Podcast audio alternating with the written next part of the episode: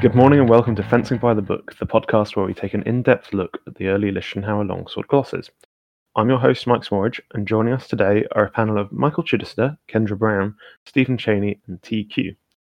We're really messing up the order of things, so we've just recorded episode twenty-seven on the old slice and the outer expressions, appearances. And now we're skipping Indes because we're scared of it and we're cowards. And we're going on to Überlaufen and Überwinden, which is lines eighty and eighty-two. Uh, nobody's been up to much since we recorded the last episode because that was a few minutes ago. I've now got a cup of coffee and everybody else is hitting the booze. Cheers. um, we also, unfortunately, don't have Johanna Hopfgardner this episode. And so our glamorous assistant reading out the, the German version of the Zettel this week is Steve. Steve, could you give us lines eighty to eighty-two? Here goes. Wer unten reimt, überlauft, denn der wird beschämt. Wenn es klitzt oben, so stark, dass der ich loben. Dein Arbeit mache oder Herd drückt zweifache. Thank you very much. That's an awful lot better than I would have done. And T, can you please be our tall American reading out Harry's translation? I'm not sure I can manage tall, but uh, whoever aims to take it below, by the flowing over their follies show, when it clashes up high, remain strong and be praised by I. See your work be done, or press doubly hard upon. Thank you very much.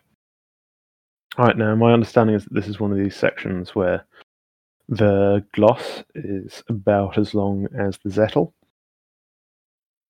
Um, anybody want to pick this up to start with? All right, Steve. So there's Steve. An interesting thing about about this, which is that there's two very different plays, and one of them is only in Ringeck, and one of them is only in Lev, and Danzig sort of summarizes both of them. But we have another place where Ringeck is sort of going his own way here. And the Ringeck version is the one that is, has most often been discussed in HEMA, which is odd because it's less interesting. Ringeck does kind of have both. He also has a setting on above, but he just doesn't describe the same setup. All you do is slip the leg, right? That's Überlaufen. Slip the leg and hit the head. Yeah. Like that Fiore play, lightsaber. Yeah, um, that's yeah, what I learned. All over the place, right? G G. Just with the, the leg. And Überlaufen works because you, when somebody attacks your head because of the geometry, they've got further to go because it's like the, whatever it is, the hypotenuse. Thank you very much, the hippopotamus. And you've got the acute, so you outreach them. Yes. Um. So Ringeck's play for this. Uh, um. is basically that they attack a low opening with a hue or a thrust, and you don't parry, and instead you hit them in the head or stab them uh, to an upper opening um, so that they can't reach you. It doesn't actually say to slip the leg. That is a very common hemism, which everybody teaches. But it you just says it. that... I've taught it. Oh, yeah, I've totally taught it. I probably have the written classes from when I taught this uh, with slipping the leg, but it doesn't actually tell you to do it. Uh, it just tells you to hit them in the head. Uh, or stab them in the upper opening for having the impunity to try, which is an interesting little variation. The only place I've seen people really do that was Turnau, where they had the rule for a while that you didn't get priority for attacks to low openings.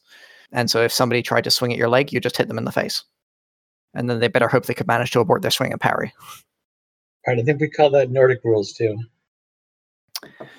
So in Nordic rule, it's a little bit different, but yes. Sacrifice the leg is a winning strategy. I mean, in Turnhow, you wouldn't necessarily try to let them hit you in the leg, but you would definitely have priority if it was a double.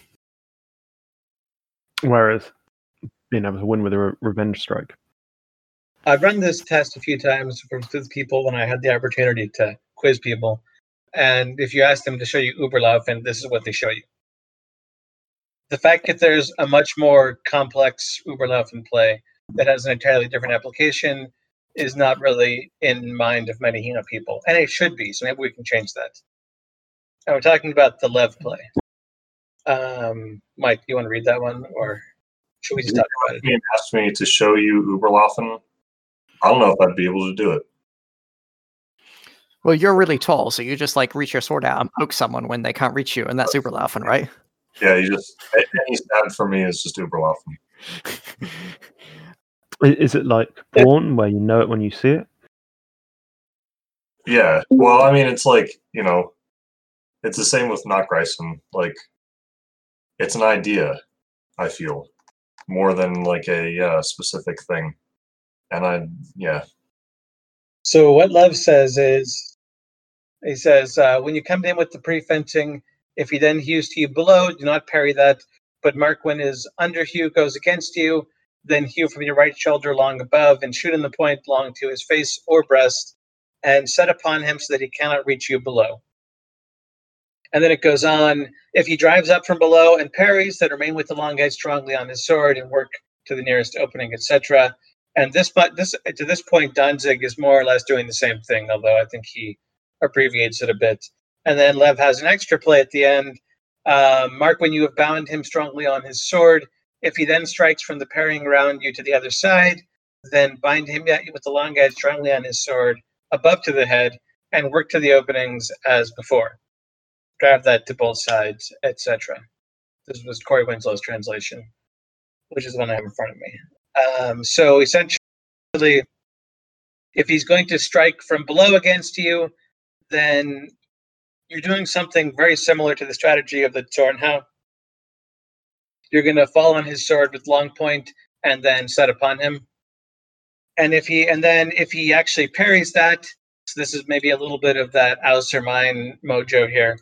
Um, if he's coming up and sees what you're doing and manages to parry you, then you're supposed to stay on his sword and work with you to the nearest opening. So this is pretty basic long point type stuff. And then alternatively, if he strikes around from the sword, then just bind him on the other side with your still with your long point and keep doing your opening hunting. So it's very much a teaching about how to use long point against someone who's attacking from below, and possibly even how to use the Zornhau against someone who's attacking from below. Oh, that's interpretation. The one thing I would say is that it says don't parry, but I guess you're going to say that's basically the same phrasing as when it says that in the Zornhau. It is. The Zornhau phrasing is very similar to this play. But in this case, I don't think there's any like intrinsic need. I feel this is very much a matter of you're not going to really worry about getting a blade engagement. You're going to stick the upper opening um, and use like physical pressure against their shoulder or whatever to hold them from coming close enough to reach to actually reach you. Yeah, there's no there's no language here that indicates uh, blade contact like there is in the uh, Zornhau. Sure, you don't need blade contact. And but the action, in addition, I, I think is very similar. The action's very similar, to be fair, yeah. But in addition, it says that, like, if when you do this, they drive up and parry, which implies that most of the time, if they just go for the attack, there won't be a parry. It's just going to be you hitting and them missing. I, actually, uh, I want to make avoid the interesting part first. Um, so one thing that kind of is indicated to me about the Lev by the text is it could be, well, what it seems like to me is it might be um, a case of the scribe skipping a bunch of text, because if you look at the Danzig, you have like, uh, when he hews to you below to the lower opening, do not parry him, but rather hew in above strong. But Lev says, um, if he hews to you below, do not parry him, but rather note when his underhew goes against you. And in the Danzig la- later, it says, he comes up with under... or uh, note sooner than he comes up with the underhew, shoot the point above long. So it could be a case of the scribe missing some lines and jumping to the next part that uh, made sense to follow on. Um, but and I choose... Danzig or Lev? Sorry? Are you talking about Danzig or Lev? Lev. He's saying that Lev missed the bit where they attack to your low opening. Right. But I, I kind of choose to take this as is, take the Lev as is, um, and not assume that it is a mistake. Even though to me it seems kind of like it could be. Well, there's definitely bits where the the Lev author missed out stuff, like with the the going half to Zufesten and the Fela. Yeah, he skips, you know, which uh, Nikolaus. Uh, sorry, Rascal corrects. Sorry to no one except for myself, who is trying to say rascal more. Um, rascal. Yeah, by including the have to comment. But anyway, back to Überlaufen. I don't know that I, I see a place where he could have skipped it in Lev versus Danzig.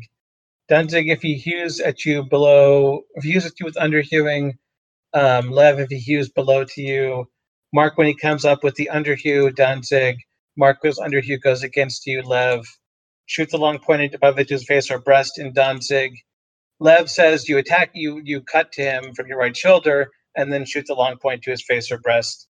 Like the text, it lo- if anything, Danzig skipped stuff that's in Lev. I so don't see anything be, in Danzig. You would skip it's, from hues below to not, roughly um, uh, when Lev. His underhew. No, from do except not. Maybe he's specifying underhewing versus hues below, but I have to look at the German. Yeah, so the the skip would be from uh, do not parry him to uh, note when his underhew goes against you. Which in Danzig says note sooner than he comes up with the underhew. What would be what would appear there? Oh, so you're saying that Lev meant to include the first play and then skipped it. Yeah, skipped the last half of or the last part of the first play and went straight into the second play. Yeah. Uh, I don't know. I th- I feel like the first play is kind of dumb and pointless, so I'm fine with it not existing to Lev. Well, I don't think he needed it, so I don't know why he would have skipped it. Well, the only weird thing about it to me is that Lev says, you know, if he hews to you below. So now first he starts talking about hewing to you below, and then he start he starts talking about an underhew. So maybe it's an underhew. Right. So are those two different or the same? Exactly. That's my point. Yeah, I, th- I think... Um, and I don't know. Th- those seem like they could be two different ways of saying the same thing. Right. Maybe not. I, I, I sort of feel that if the setup is somebody doing a rising cut at your body, then all of these plays work an awful lot better than if you assume that they're doing a, a downwards cut at your leg. I find these actually work pretty well if they're doing a downwards cut at your leg. When you like shoot in at their face... Um, or at the upper chest kind of thing, a lot of people will flinch back a little bit, and you can often get a little bit of extra reach out of that, plus a little bit of extra reach off the pressure of your fetter uh, when it sits on them, and that combination can give you a fair bit of like cover even against um uh, attempted uh, Geislands. I have a picture somewhere of me nailing a guy with a Geisland, nailing a guy who's trying to Geisland me, who's six inches taller than me, with this action, just by hitting him in the face. So, should we talk about how the upper settings upon counter and defeat the lower? What does that even mean? What is how, how is setting upon him? How does it prevent him from reaching you below? Because Ansetzen clearly is placing your point on them and holding and physically holding them back. So if you have your arms at full extension and you're holding the person back so they can't move forward, then they can't hit you below. Right. And especially if you're doing that at shoulder level. Okay, so if we assume that we're using sharp swords. Do no. sharp swords even exist? I think all the swords were sharpened by Victorian no, museum curators. That was the whole joke. I'm done. Yeah. Well, using tea with the spiciest take. They won't work it with sharp swords because... What did you say, Steve? Yeah, well... So it, to me, it won't, it won't work with sharp swords because you're going to extend your sword pointing at them, and they're going to be so afraid of it that they won't dare commit to attacking you. Yeah. Um. But, but, but your sword will just go right through them, and they'll still be able to hit you in the leg. Well, you'll trigger their withdrawal reflex, and they'll jump backwards like autonomically without brain input. So that'll mean they can't reach you. That's I read a paper I... by Master Talaga, so it must be true. No, but gravity and momentum. Well, it, isn't this just like uh, Destreza and Atahov, where having where cutting from above is a natural movement, which overpowers their unnatural rising movement? So I wouldn't really say this is Ataho. Ataho is basically like uh, Mugierin, but this is definitely Destreza. This is basically the most Destreza play. They try to do something which isn't in the right angle, you stick them in the right angle and stop them reaching you. Job done. Have a nice day. I... I read a lot, I've read a lot lately on Discord about people talking about overbinding and how overbinding is better than underbinding. And I know that I'm a very simple man, but I don't think I quite understand this concept. I, I wasn't done talking about the upper plantings breaking and freeing you from the lower. Let's go back okay. to that. Was, was that. Sorry, Steve, was that going somewhere? Yeah. Well, I mean, I wanted to say some, I wanted to say some like non-troll stuff about it. Okay, sorry, Steve, deconstruct oh. it.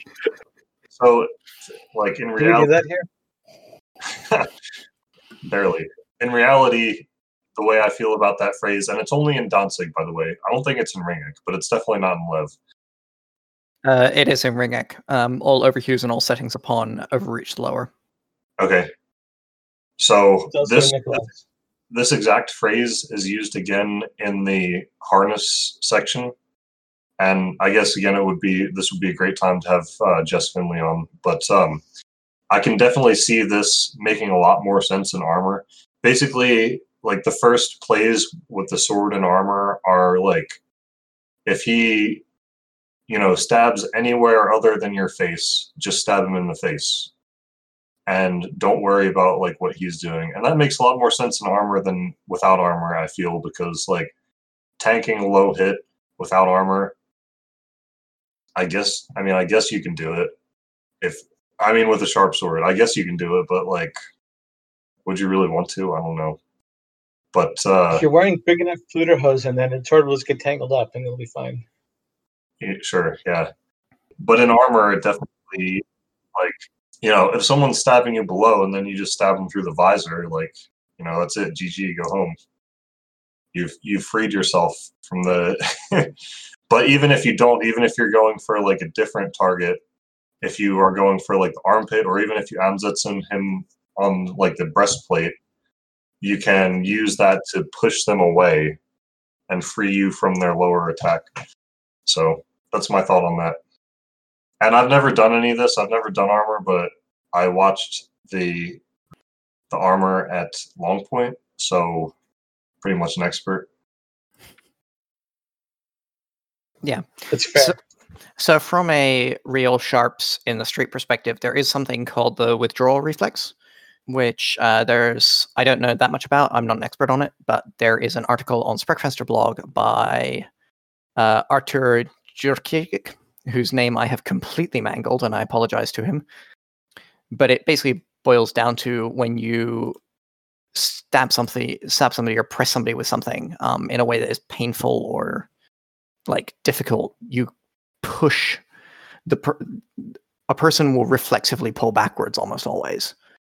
And so if you're planting a point onto a, an area like maybe the breastbone or onto the, the point of the shoulder or something, you can that can trigger somebody to tense up and pull away and potentially abort the action they were already trying to make, which makes what they're doing a lot more difficult uh, to to finish.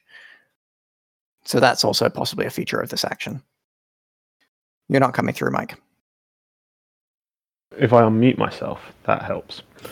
Wouldn't that only really come into play if they were not using sharps? Because I've read a lot of people saying that getting stabbed is something that you don't really notice. I think it might depend where you hit. Like, if you hit on bone, it's probably going to stick and shove more and maybe get felt more. If you, yeah. I don't know. It depends what you hit. Us playing hypothetical injury time. Yeah, which pretty is much. A silly game. I have um, to wonder if that. But we should link the article in the short in the show notes. Um, it's an interesting article for sure. Uh, I'm curious. Um, in general, and this and this Dari doesn't have an answer today. But when someone gets stabbed with a knife, they often don't know if they get stabbed with a four foot sword. Is that the same or different? Like, just the amount of physical trauma that a sword can do on a stab is probably greater. Well, I remember rapier hits are not always acknowledged. Well, but a rapier is basically a really long knife. You just said well, three more. Yeah, so I don't well, know. A rapier is just a long sword with a complex hilt, isn't it? A larger medieval sword might be more noticeable when you get stabbed. I remember a couple of things. One is a story of a friend. A friend told me about a, a reenactment group who do like interpretation demonst- technique demonstrations with sharp swords. And a guy, like a couple of incidents they had where guys got accidentally stabbed. Um, and one time a guy got stabbed in the leg and just like fell over on the spot. His leg stopped working. Um, and then another time a guy got stabbed in the arm and didn't even notice until like fifteen minutes later. So you pays your money and you takes your chances. But also I'm reminded of Pete Smallridge telling me about Dog Brothers, which isn't swords, it's sticks, but they're pretty, their game is very much the stuff which people do to you is the stuff which people do to you. There's no symbolic extra damage or anything. If you're trying to swing at somebody's face and they hit you first and you can still get them in the face, go for it. And he said that a lot of the time people who are trying to like sort of tank the first hit to land their good hit will like the the act of being hit will break their structure and like they'll tense up and their their action won't work. So yeah, after blow this. Yeah, um, even even with just a stick, it can be more difficult. Yeah, it's, it's, especially if you if you're getting the face. It's quite funny when when I had a little Dog Brothers play. The the one thing bit of advice that I was given was a little light prod to the mask won't do anything. And I managed to land one because I was just playing Saber like a like a very special person. Um, it worked for that moment, and it disrupted the attack, and it made them angry, and that's not really what you want when that light tap doesn't win the match and they come swinging. Yeah, play stupid games, win stupid prizes. So, should we talk about the uh, the binding aspect of this uh, Überlaufen, which yeah, is so the most important part? Yeah, sure. What is there to say about it? Here's Longpoint, you stab them. Sure. Oh, I guess you can also say that Hans Medel chooses uses this time in this play to introduce the term strengthening, which I'm not sure appears before that, but he says remaining strong on their sword with your long edge is called strengthening. Yeah, the early it appears a lot in online sports. Yeah, the um, the early or well, Danzig and Lev both say um, if he rises from below and parries, remain strong with the long edge on the sword, and remaining strong with the long edge is something that we do a few times. Which, I mean, I don't know what strengthening means, but it seems like remaining strong with the long edge is a situation where you're supposed to be strong. You're supposed to be, you're supposed to make your opponent feel strong pressure. I feel, or you know, um, if you do it, you expect your opponent to feel strong pressure. And I think that that all comes to kind of a peak um, in the Schreckfenster section, which we'll get to in several weeks, I guess. But here is a good example of it. And Lev, I think, treats this one the best because Lev adds that other technique, which is uh, the Abnehmen counter, even though he doesn't use the word Abnehmen. And this is a much better place for it than right after the Abnehmen. Because this is a, like, you know, this is when you're going to be using it. Okay, so when you're you, when you're strong at the sword or hard at the sword, then your opponent is going to like feel that, and they're going to react to it, and they're going to react react to it either by strengthening themselves, trying to become even more strong, um, or by leaving the bind and cutting around or doing something like that. And this is a counter against somebody who's leaving the bind and cutting to the other side. So much better. What do you think it means to bind him with the long edge on his sword to the head? I think it's just this. I think it's the same action as the slice against the um, Zwerchhau. So you know they can't see what I'm doing, but uh, if you do a Zwerchhau, your hands are up high, so um, you slice against the hands. But if you do a regular cut, your hands are lower, so you slice against the uh, blade and then into the head. And that's what I think is going on here. So I think you do the same motion. You just step in with the with the uh, strong of your blade. And then whether they're doing a Zwerchhau or a cut around, you'll get either the bind and, and cut to the head or the slice to the hands. That makes sense. Yeah. It'll so probably... Sorry, go on. No, that's it. I'm done. Go ahead. It'll probably be useful to mention Lecküchner here, uh, at least in passing, although I'm not super familiar with all of the details because he has fifteen hundred plays. And but, they're all the same thing. And they are all the same thing. Um, but he makes a lot of use of two... One, an action which he uses a lot, which is relevant to some of this discussion, is basically a stop thrust in Longpoint against nearly any sort of shortened action. So a thrust from above or a thrust from below or a cut with a shortened arm or something, pretty much anything like that, Lecküchner will just stop thrust in Longpoint so they can't reach you, which is interesting. And that ties back to the Shieldhouse section on fencing it, against shortened opponents. It goes back to the Shieldhouse section, but it also goes to something we were talking about here about like using a... Uh, using the upper extended action to outreach the lower action. Uh, but also with Überlaufen, he starts with the same sort of, if they go low or attack below, uh, let me just track down the exact play. If he strikes to you from below, don't displace it, but strike to him for your shoulder, shoot the point to his face, set on him so he can't reach you. If he displaces, remain at the edge on his messer, blah, blah, blah, blah. All the same stuff. Um, but then he has about a million wrestling plays. Um, and one of his major kind of explanations of Überlaufen is that it's sort of flowing over or overrunning in the sense that you might be like overrunning somebody you're chasing or something uh, when you catch them and bring them to ground. And then, so there's a lot of wrestling actions and kind of close distance plays off this section for uh, for Lecküchner, which is an interesting variation. Doesn't Lecküchner introduce the binding with the long edge as a direct follow-up to the the sort of first Überlaufen? So he attacks low, you attack high, and then if he if he tries to come up and parry that from his low attack, then you follow on with long point and so on. It's my recollection. I don't have it in front of me, but he he I think he interprets both of these that we were describing as two different plays as one sequence, which is interesting and strange. Maybe harkens back to the Ausermine. Does Lecküchner also have the uh, pommel wrenching around as Überlaufen? Because that's what uh, Jörg Wilhelm's Überlaufen is. I believe so, and a bunch of unarmed versus messer plays and a whole bunch of other stuff, but I'm not one hundred percent sure on exactly where he draws the distinctions between sections because I'm not super familiar with it.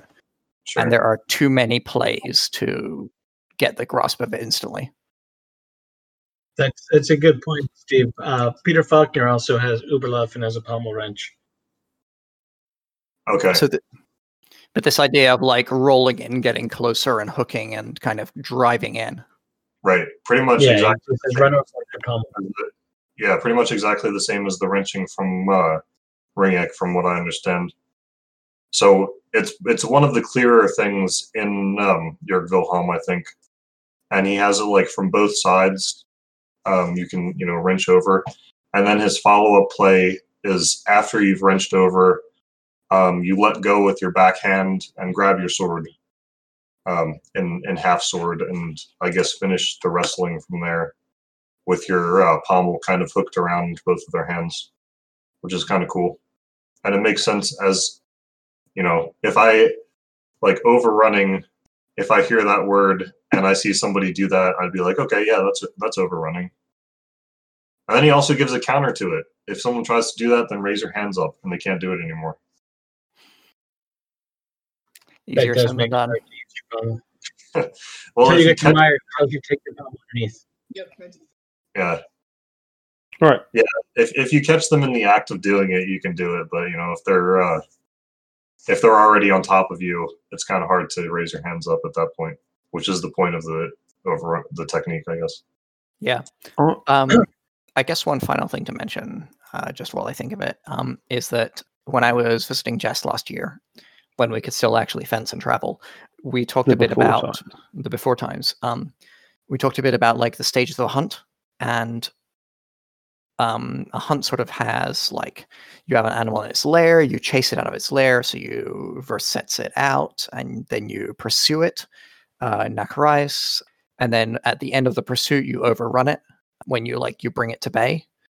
Um, so this all fits into a kind of a flow. If you interpret the, if you buy the extended hunting metaphor thing, this is the natural place for overrunning a thing is after pursuing it, and then you set off its attacks and blah de blah de blah. It kind of goes on from there, um, which is quite interesting. Like it's a nice sort of. that might be a part of the reason the order of these actions is the way they are, potentially. Okay. So, for me, it would make sense uh, for this section to then follow on from the from the old slice, from from those outer expression sections, outer appearance sections, which makes sense. Yeah, we, but we just skipped out Indes because it's tough. Yeah, but Indes isn't the play directly before this. The play directly before this is the old slice. Yeah, true. Is Indes, does it not have any plays? Indes is just all theory. Okay, yeah, it's just some philosophical waffle. I've got a question, right? If, if Überlaufen is not slip the leg, hit the head, then does Liechtenauer, does early K D F have responses for attacks to the leg? Because I spend half my life ragging on I thirty-three for being an incomplete system because it doesn't have leg hits. And just... Are you asking why Liechtenauer ignores half of the human body? Yeah. I mean, Liechtenauer does have a few leg hits, um, although he doesn't really have many responses to them.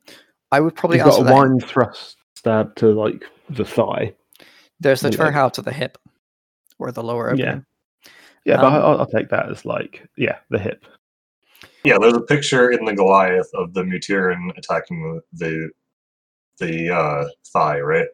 Yeah. Yeah. But there's no actual text saying that. It just says, go to the lower opening. Hmm. You can also interpret this as a strike the leg. There's no reason why striking below doesn't mean that. Um, it just doesn't require you to slip the leg. Yeah. I would probably say that there are two things going on. Firstly, the definitely if you believe Danzig and Ringeck, and you can read Lev in the same way, there's there is a solution to people trying to attack on a low line or from below or just generally low, and it's to just attack the high line and make sure they don't reach you. But secondly, when it comes to talking shit about I thirty-three in particular, with a buckler, direct attacks to the low line are a lot safer because you can do them while simultaneously covering in the high line in a way you can't with a sword. Uh, a sword alone, more accurately. So if I have just a longsword and I want to go for your like thigh or something, my head has to, my head and upper openings have to be open while I'm doing that, and you can try and stop hit me there and stop me from ever reaching you. Well, if I have a buckler, I can at the very least throw my buckler over my head while I dive for your thigh, and I've got kind of pretty okay odds on stopping you hitting me in the head. So it's a much higher frequency action with buckler, unless you do a one-handed version. Uh, Geislands, obviously, is a super popular action with a longsword, so... Yeah, that's just pommeling, built for the longsword. Yeah. And Liechtenauer doesn't have an answer for that. Or at least not an explicit one. Although this action does work against it, uh, if you get your timing just right. Have we talked about the uh, Latin for this yet? I know we talked before we reported, but... Uh, I'm not sure the Latin has a ton to add. It does have a phrase that's not in the German, but it's not a very exciting one. It's Latin, it's not going to be exciting. What is it? I'm um, sure it's exciting. I can just read the Latin, and you can see what's interesting.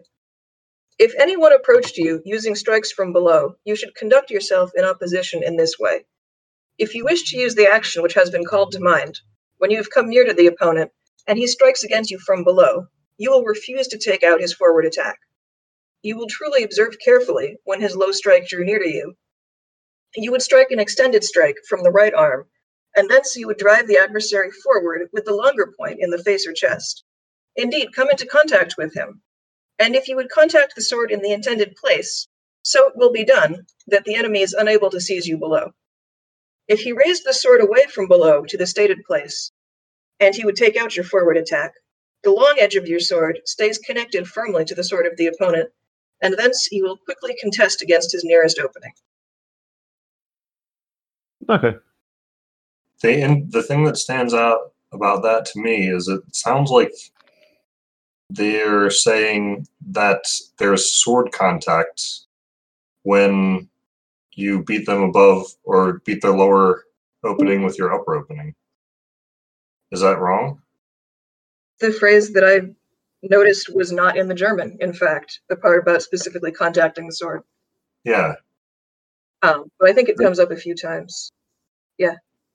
Well, that's just... so it inserts in the phrase "set upon him, so he cannot reach you below." It inserts um, "set upon him," and so you would, so you would it can, uh, contact his sword, so he cannot reach you below. Well, that's a game changer. Yeah, it seems to suggest either a bind or just like a sort of line covering, interposing yeah. your sword into a place where the sword would have to go. That yeah, that really points towards the uh, Überlaufen being like a, uh, you know, like an overbinding situation. I feel anyway. I don't know. Yeah, that's cool.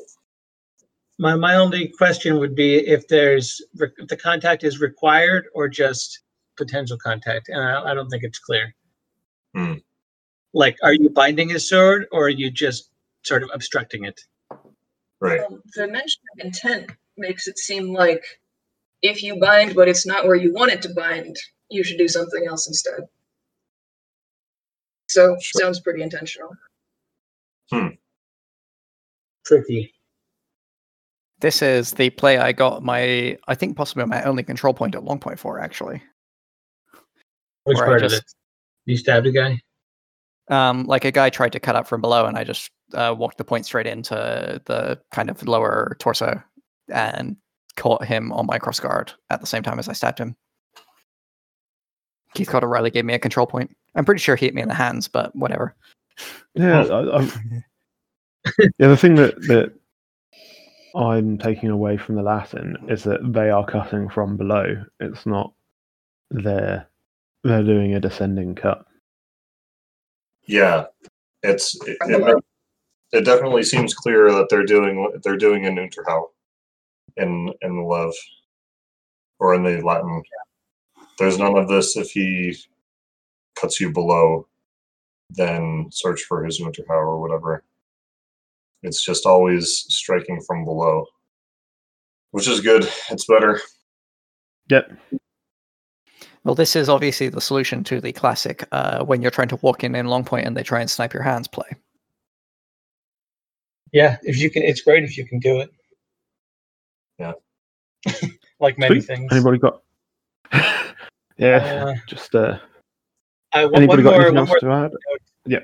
Uh, as a response to the idea that Lev is skipping text, I, w- I would just point out that Hans Medel, who had access to Ringeck, also just omits the play of slipping a leg and goes straight to the setting upon against someone who cuts from below. So he had he he tip, Hans Medel typically quotes Ringeck, but in this case he skips Ringeck and quotes Lev instead. So he clearly liked the play as it was configured here, and didn't think that the play of slipping the leg was worth mentioning. That's fair. Yeah, I mean, I don't necessarily think that that like Lev was a mistake. It just seems fishy to me. Yeah, I mean the phrasing is very similar. I agree. Yeah. But still, I take it as it is. Yeah, the whole, like, if he attacks to you below, then whatever with his Unterhau just seems fishy. Cool. We're done. Case closed. Problem solved. Slip the leg. Hit the head. Made a lot of sense that if you don't want to do this, wait upon the after with the war. So that's pretty much advice for everything.